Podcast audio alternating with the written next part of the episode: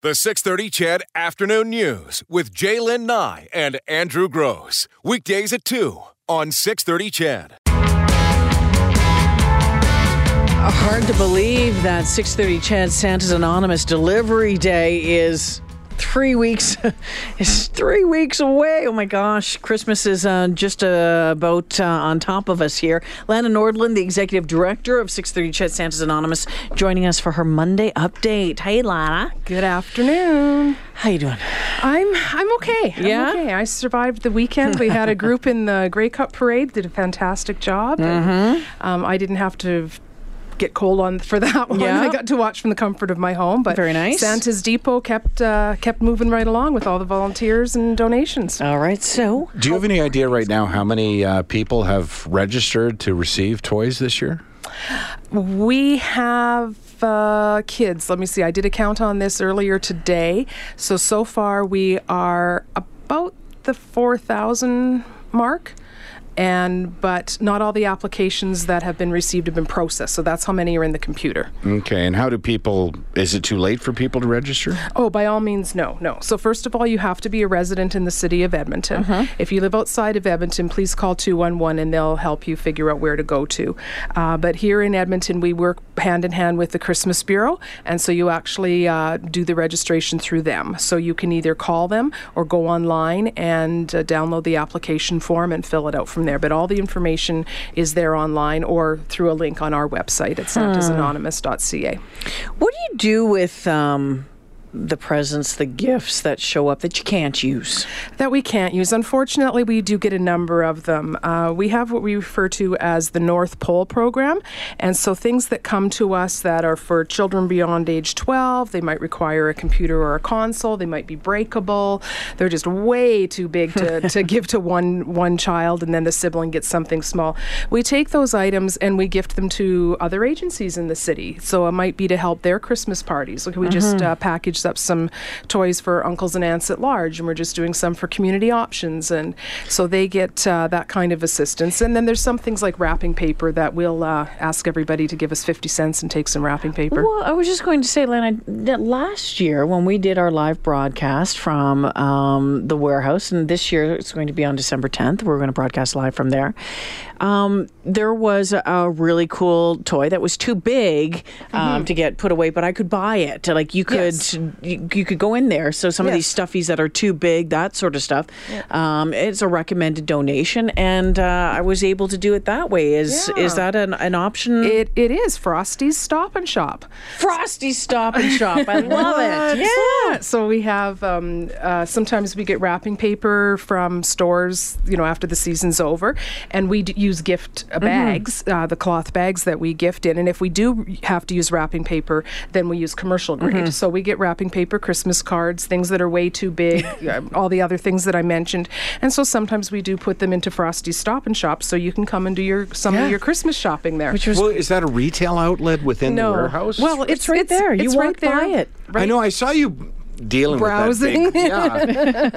Yeah. I saw that Jay ended up with this big stuffy, but I didn't really understand the process. Yeah. Yeah, so you can go in. We have a couple of ladies that come in and they price everything out. We've gotten a bunch of donations of books, and some of them are for teens and adults. So we're sharing them with other organizations in the city, but there's a lot of the same title. And so we're putting them in Frosty's Stop and Shop. Well, it's a tough one, hey, because people's generosity, you're trying to sort of manage generosity a little bit, and that's tough, right?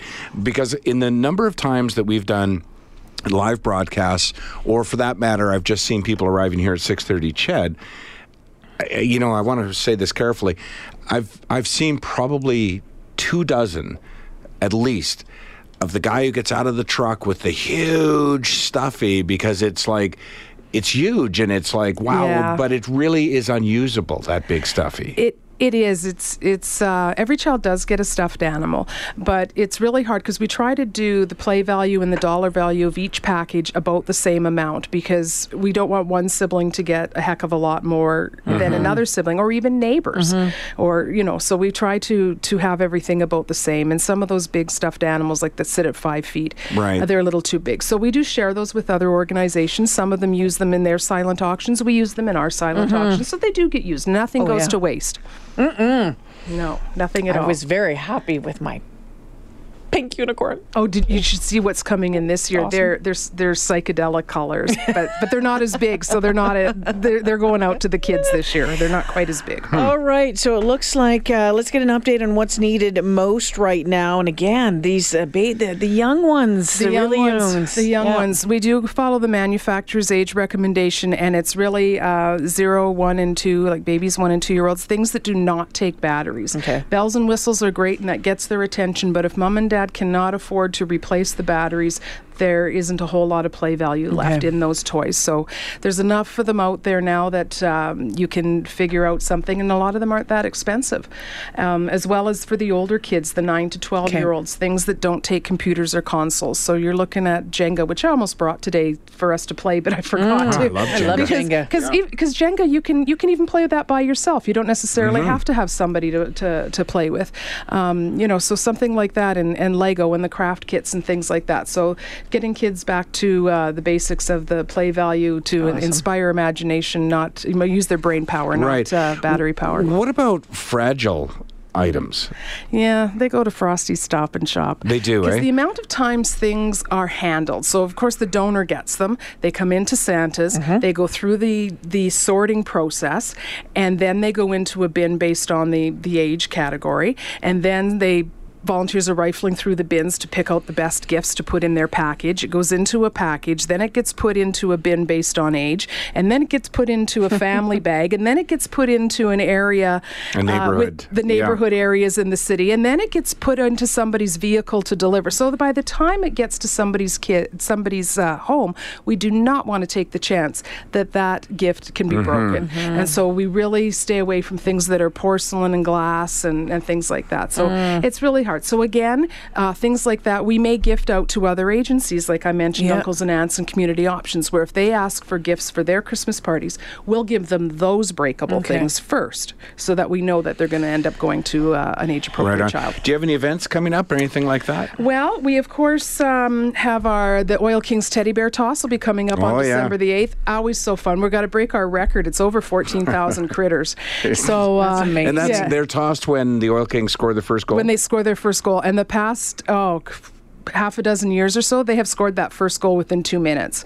Like, it is fantastic. And, I know I asked you this last year, but is there a time when if they don't score, then they're just tossed at the end of the game? And then they're tossed at the end of the game. Yeah, okay. Yeah, so we are looking for some people to help us out that night. So we have some 50-50 spots. We have some counting the critters after they get thrown on. We're also working with Can Man Dan this year. He's out doing some overnight sleeping. I guess he's in a truck where he's collecting for the food bank, and he's also collecting toys for us. So December 6th through 9th, he will specifically be at the Massive Toy Blowout at Famous Toys, collecting toys. So that we'll have more information out on that, too. And December 6th is the Ched auction as well. December 6th, coming around, is Andrew's on vacation. I'm in Vegas. We may auction you off while you're gone. That's fine. We have the Ched auction. So we've got, we're just putting the finals on that. We've got an Eskimos package, including visiting Dave and Morley in the broadcast booth. Cool. We've got hockey. We've got Jasper Park Lodge and Marmot. Ryan has a fantastic package put together for 40 people, a Christmas in July thing. Restaurant. We've got WestJet flights. We've got Vegas. We've got Top Chef Rene Rodriguez flying in for dinner with Sabor and the Italian set. Like, we're just details being. And those will all be auctioned off live during the day on Ched. On Ched, on different shows. So we'll have that up on our website as soon as we've got all the final details. But that's next Thursday, the 6th. All right. The Jerry Forbes Center, located at 12122. 68th Street. Santasanonymous.ca is the website. You can find out lots of information there. Lana, we'll check in again next week. You betcha. You know, trying to sell your house can be a tricky thing, and especially, with so many homes on the market, you're always looking for that little thing to make yours stand out, especially when it comes to the pictures, staging properly, all of that sort of stuff. Have you seen this? Oh, my. I saw it on Friday night, and people were just howling about it. It was out of Houston, Texas, where one realtor Well, they're saying she went to the extreme to make sure that people noticed this house that she had listed. And when you start going through the photos of the home, you're like, oh, okay. And you click, and everyone just keeps saying, because it showed up on Facebook, it went viral. Mm-hmm. Just click through, keep clicking. And next thing you know, it was like, what? What is that? 100 complaints received because she had men and women Two in fitness underwear. Models. Yeah. Yeah, they're underwear models, right? It's funny, though, because, you know, you talk, and she's now taken down the ad, but she's quite happy because she's saying, wow, I've never had a house talked about this much before. It is funny because, you know, the whole idea of staging a house is to give you an impression of what it would look like if you lived in the house, right? So, you know, there's both a guy and a girl model, and one of them is the girl, I think, in the laundry room, you know, without pants on, and if you've never done this, well, she has underwear. Like, she has underwear like booty, on, booty shorts on, yeah. But it's just really funny naked. Because I saw the picture. It's not like it doesn't fall in the category of like erotic or anything, X-rated or anything like that. No. But it looks like a scene that everyone has, you know, where you're like, well, if I'm doing laundry, I'm doing everything. Yeah. Like, you know, throw the pants on. And the one guy, you know, there's another picture of the fellow who's in a pair of jeans, no shirt on, but changing the light bulb, you know, from a ladder. And it's like, and they're not every picture, they just kind of show up, but it actually makes you go through all of the pictures to see what's next, to see if there's another one. Right. I got to the end, I'm like, oh, I thought there was more. I know. And now, she's still not sold the house, but this is a house that was on the market for quite some time, and the realtor said that really there'd been no interest in this house, and now there's all kinds of interest in the house. Yeah. And they've got an open house schedule, and they've got some appointments lined up already as a result of people going and looking. Now, they went for one reason, to see the models, and now they've decided to at least take a look at the house. For me, the big surprise here is nobody thought of this before. That's the big surprise. It looks like, and actually, when I first saw it, and people thought it was a whoopsie. Someone thought it was someone accidentally put those homeowner without pants on, or actually, you know, uploaded some pictures from their own whatever personal stash of whatever. That's what they thought of, but no, the fact that it was actually planned out that way, and here we are talking about it. I know, and like you say, they're in good taste. I mean, they're not. There's nothing provocative about them. You know, the one is she's sitting on the corner of the counter. I think she has a pair of, you know, socks on and a pair of booty shorts and a t-shirt, and he's making something in the blender. Yeah, exactly. Anyway, so if you're thinking about selling your home, ladies and gentlemen. And how many of you don't just absolutely love that process? And I've said this before on this show, one of the worst experiences of my life, anytime I've had to sell a home. That's just any time you've sold a home? I've sold the first house that I bought here, and then really, the last couple of experiences have just been absolutely awful. From dealing with... and there's a lot of great realtors out there. Sure. Sorry. And there's a lot of great bankers out there. But the whole thing, from start to finish, every aspect of it, from the bank, from the whatever, it's like, for me, it's... Get it done with. I don't mind the whole... And having to live in an absolutely clean house, keep it spotless. I have no problem with a realtor coming to your house and taking the walkthrough and following the suggestions for staging it properly and signing the contract. And all that stuff can be done in like an hour. My problem is...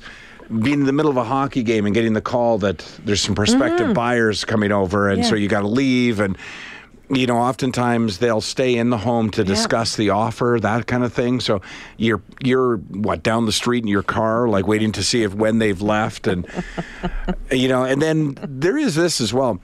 Some people are quite disrespectful to your home when they're viewing your home, and it's again, there's good realtors and good buyers.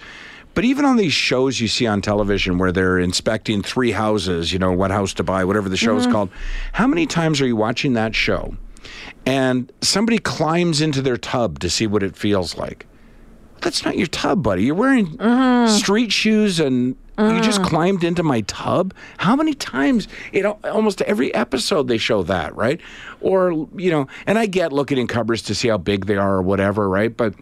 we had a couple that came to our house, went into the backyard to see how big the backyard was, but we had a dog back then, different dog than Jack, and they stepped in dog do, and then tracked it all through the house on the carpets.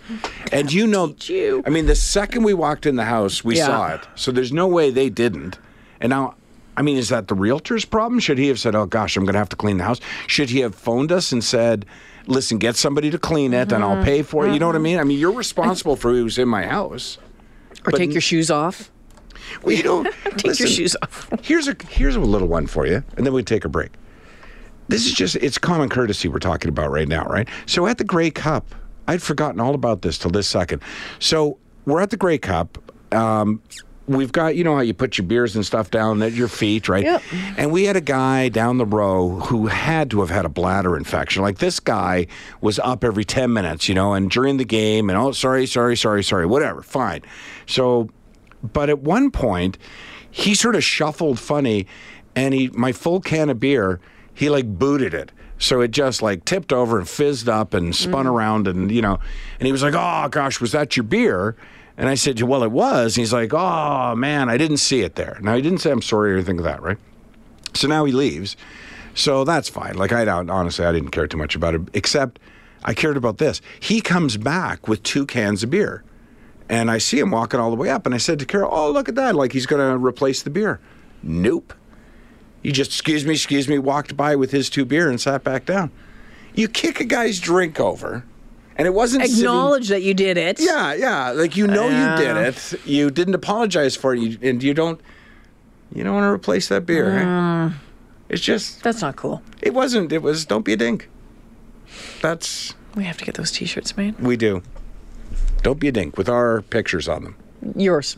The 630 CHED Afternoon News with J'lyn Nye and Andrew Gross. Weekdays at 2 on 630 CHED.